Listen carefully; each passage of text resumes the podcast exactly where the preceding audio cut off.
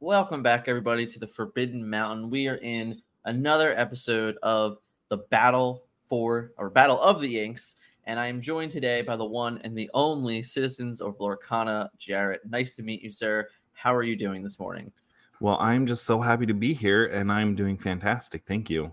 Awesome, awesome. So, Jared, for anyone who might not know, which seems impossible, who are you? And the, uh, who are you as an influencer in the community? And uh, you know why did you get into disney lorcana that is a great question. So as you just put up on the screen there i run the citizens of lorcana twitter and me and my co-host james riley run the citizens of lorcana podcast. Um, on my little bio i put that i'm the first unofficial fan of lorcana i can't prove that. I just like to think it. Um, when the game was first announced back in last August before D23. It was like a week before D23. That's when I first got into it. Um, and joined a Discord, waited with eager anticipation. Um, D23 came out and they revealed the six cards, and then they revealed that Mickey Brave Little Tailor promo. And ever since then, I've just been so I started my Twitter account shortly thereafter and uh, ever since then i've just been talking about lorcana um, on my twitter account now. So it's been what nine ten months? I have over 10000 tweets. So um, i talk about it a lot yeah. 10000's a that, that's a number right there. It, yes i know. It's kind of embarrassing but i'm also kind of proud of it so yeah why why there we go. there's nothing embarrassing about it. Don't be embarrassed. You love the game. You you're one of the ambassadors of it right? You know like you said you've been here since literal day one. You're the first fan. I'm not gonna let anyone convince me differently. So it'll be fine. Oh i can't wait. It's as of this recording gen con is what 11 days away yeah, we'll be there. Wait. We'll be there before we even think about it. Yeah, yeah. Well, actually, that's not true because we'll have a whole lot of stuff to go through this week. So we'll have all that stuff to think about it, which means therefore we will 100% be at Gen Con next week. Like, man, I can't believe Lorcana week was last week. I know, so true. I love it. I'm excited.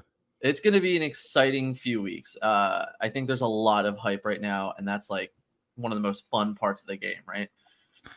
Truly, I mean, being a part of the community before the game releases, I mean, I remember we call it the dark days after like September when the game was released. Right, right. There were just like a handful of us there chatting in the Discord for, you know, a couple months just about yeah. these seven cards.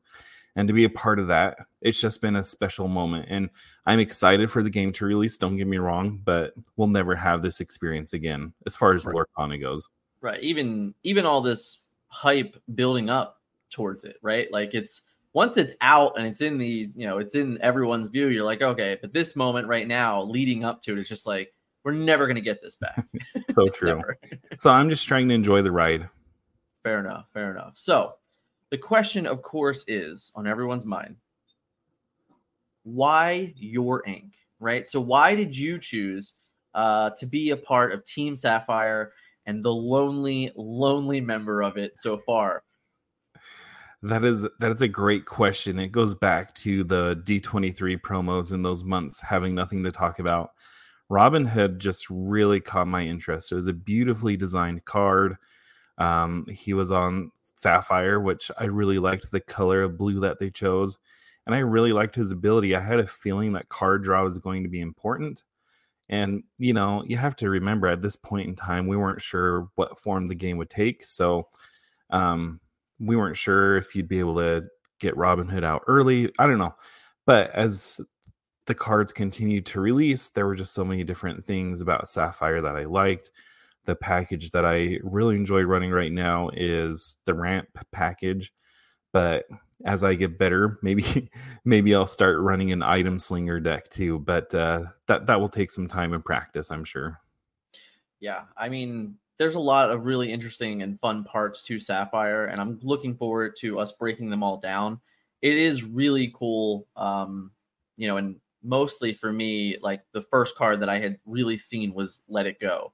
Uh, so I'm a gigantic Frozen fan, so I remember when Scott shipped me that, I was like, oh man, sick. So let's break into it. Let's talk about your favorite character and uh, give me your uh, your rundown of her.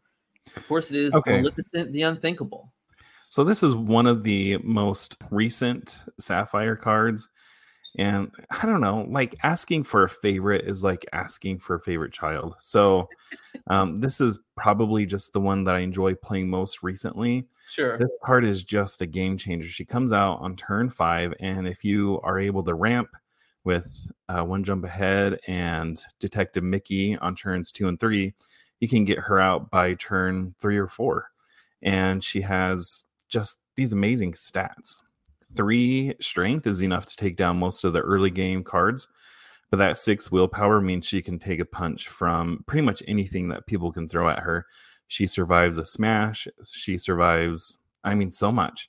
And then with those three lore, it's not like people can sit there and ignore her. Like she's a threat that has to be answered.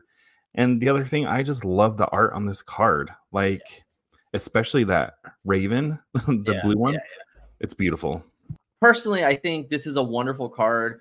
Uh, when it got released, you know, a lot of the negative feedback on so many cards is the vanilla-ness of the game. But this card, I mean, I think we can both agree. Like this card is far from vanilla, uh, because that three lore on a five cost in Sapphire, where you can player early and just start, you know, really pressuring the lore of the game. I love this character. It's just wonderful. And I do agree. The art is A plus, right? I mean, but let's be honest. How many arts are really that bad in this game? Yeah, Not that that, many. that's what my co-host James said. He's like, the art in Lorcana is good to great. Like, there's nothing worse than good in this game. Right. Right. That's great. I love it. I love it. All right. So our favorite item. So, uh, Sapphire doesn't have a ton of items to work with, um, but It has more than Ruby. I promise you. this is true. This is true. um, but I have been running Coconut Basket, and it's one of those cards where, like, when you draw it, you're kind of annoyed, like, ugh, this card. But you can either ink it, and those times where I actually do play it, it's so handy when you have like your Tinkerbell or whoever um, getting attacked. You can heal up the damage, and it's just automatic. Like, it's not exert it and heal two damage. It's anytime you play a character, you can heal up to two damage on somebody. So I I think that the healing aspect is going to play a bigger role than it does right now. At the beginning, we just had these little characters with little strengths and willpowers, but especially Sapphire, we've been getting a lot of uh, characters with high levels of strength and willpower. So the more characters like that that we see, the more useful Coconut Basket will be. Yeah, I it's funny. It's a card that early on I wasn't too crazy about. Um, but my co-host of the podcast last week, John Tata, convinced me that the card was good. So I actually spent the weekend playing it. And I, I had some success with it. it. It definitely has moments where, you know, you you just like heal six or eight damage in a game. You're just like, all right, this adds up. Like this can definitely add up. So Well, like like it. said, worst case scenario, you just throw it in the inkwell. So that definitely has merit, but I, I, you know, sometimes you want to make sure you're still using the best of your deck as well. So like, you don't want to just be like, oh, this card's inkable, we can play it. No, that's not always true. So disclaimer here, just so people know, I'm not like a hugely experienced TCG player. So um, take it for what it's worth here. hey, this is your opinion. There's nothing wrong with that. That's right. You're the number one fan. This is all that matters. All right, come on. Don't don't put down yourself. It counts for something. it counts for everything. All right. So, uh, our favorite action and song, and uh, of course, you are the best, and you chose two songs because they're both actions. I love it. yeah, uh, let it go is just for you. No, I'm just teasing. I so the thing about playing Sapphire and Ramp is you have to basically let your opponent get a board advantage early in the game. So having something like Let It Go um, is critical, especially when they start playing some of their bigger threats.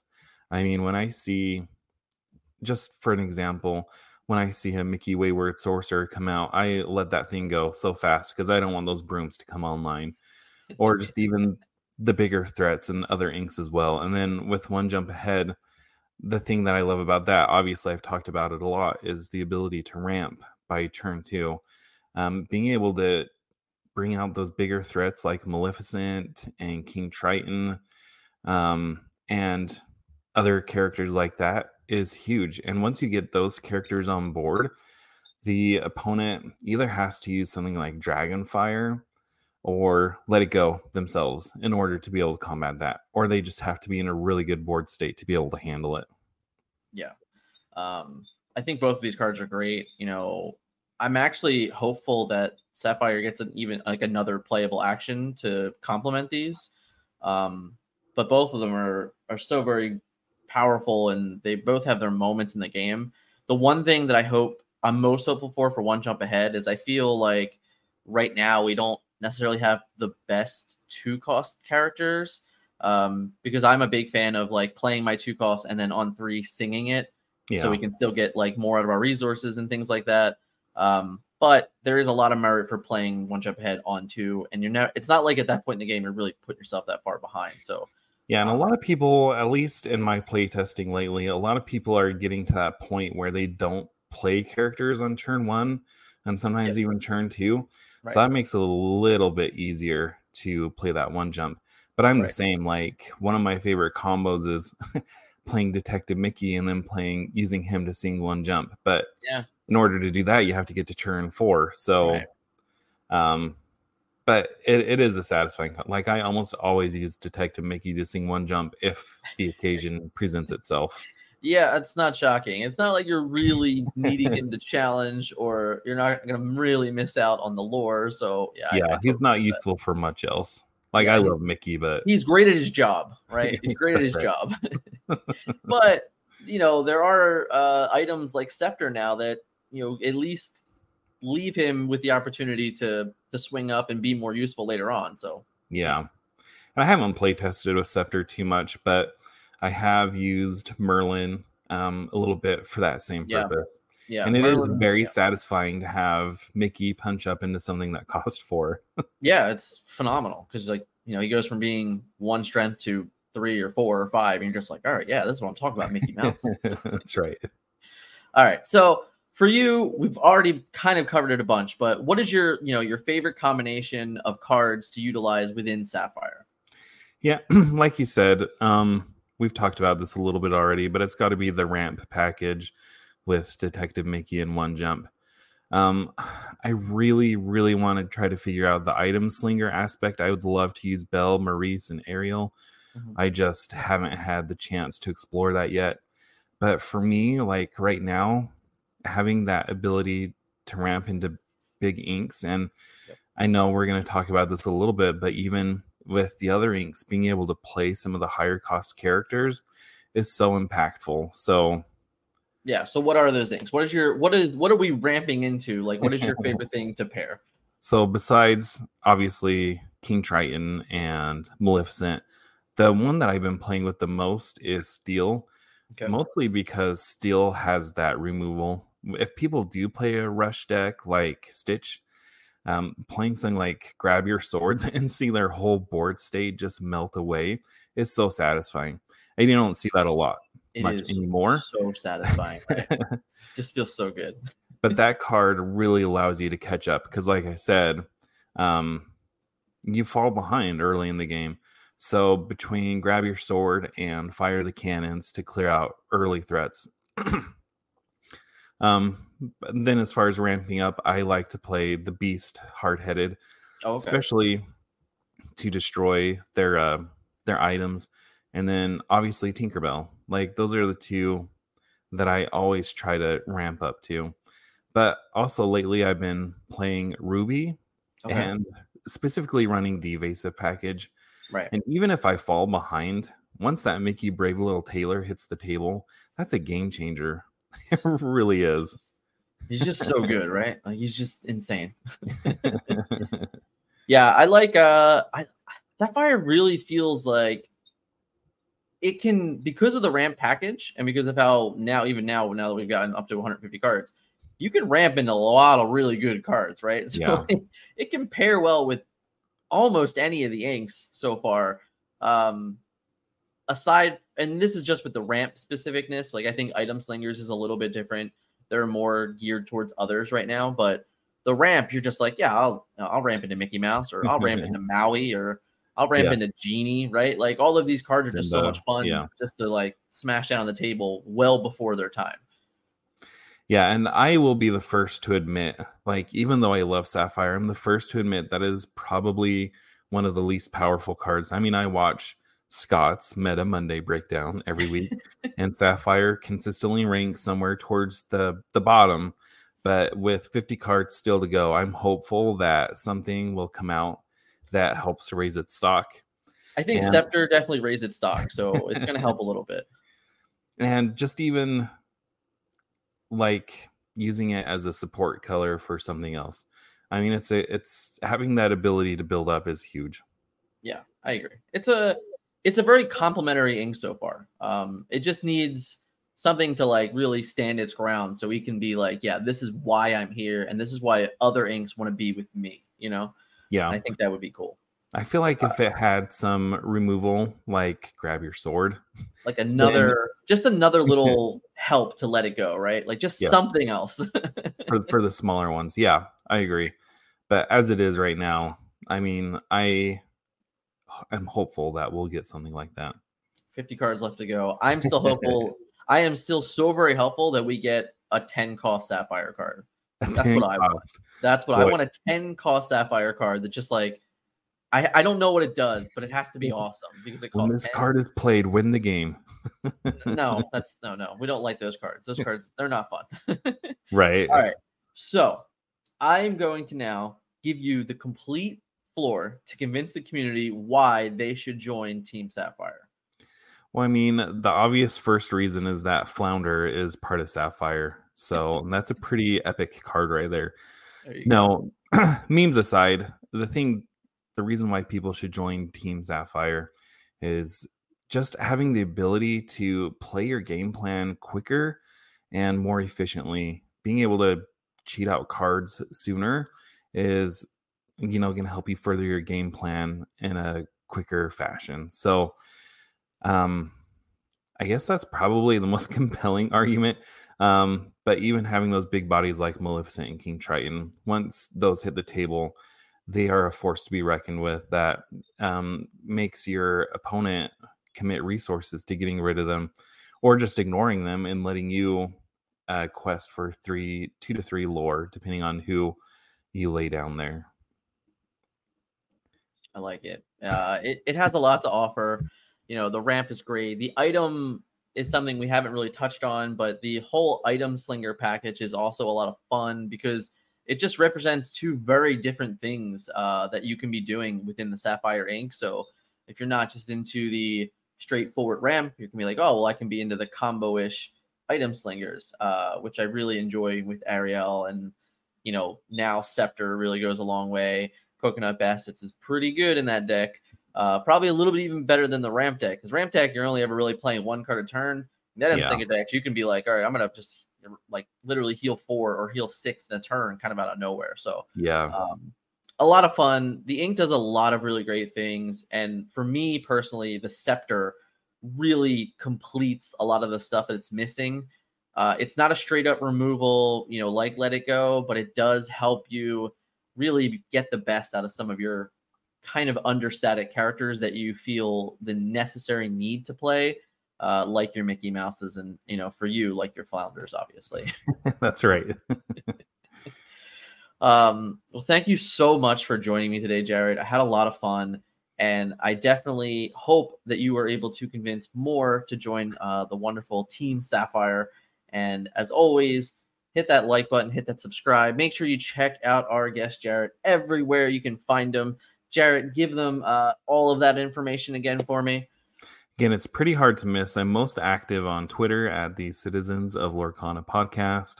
I'm also active in the Lorcana HQ Discord, and you can find our podcast, the Citizens of Lorcana podcast, on YouTube and pretty much any podcasting platform that you listen to. Awesome. Thank you again so much for joining me. And uh, let's go Team Sapphire. Am I right? That's right. All right. We'll catch everyone in the next video. See ya. Thanks.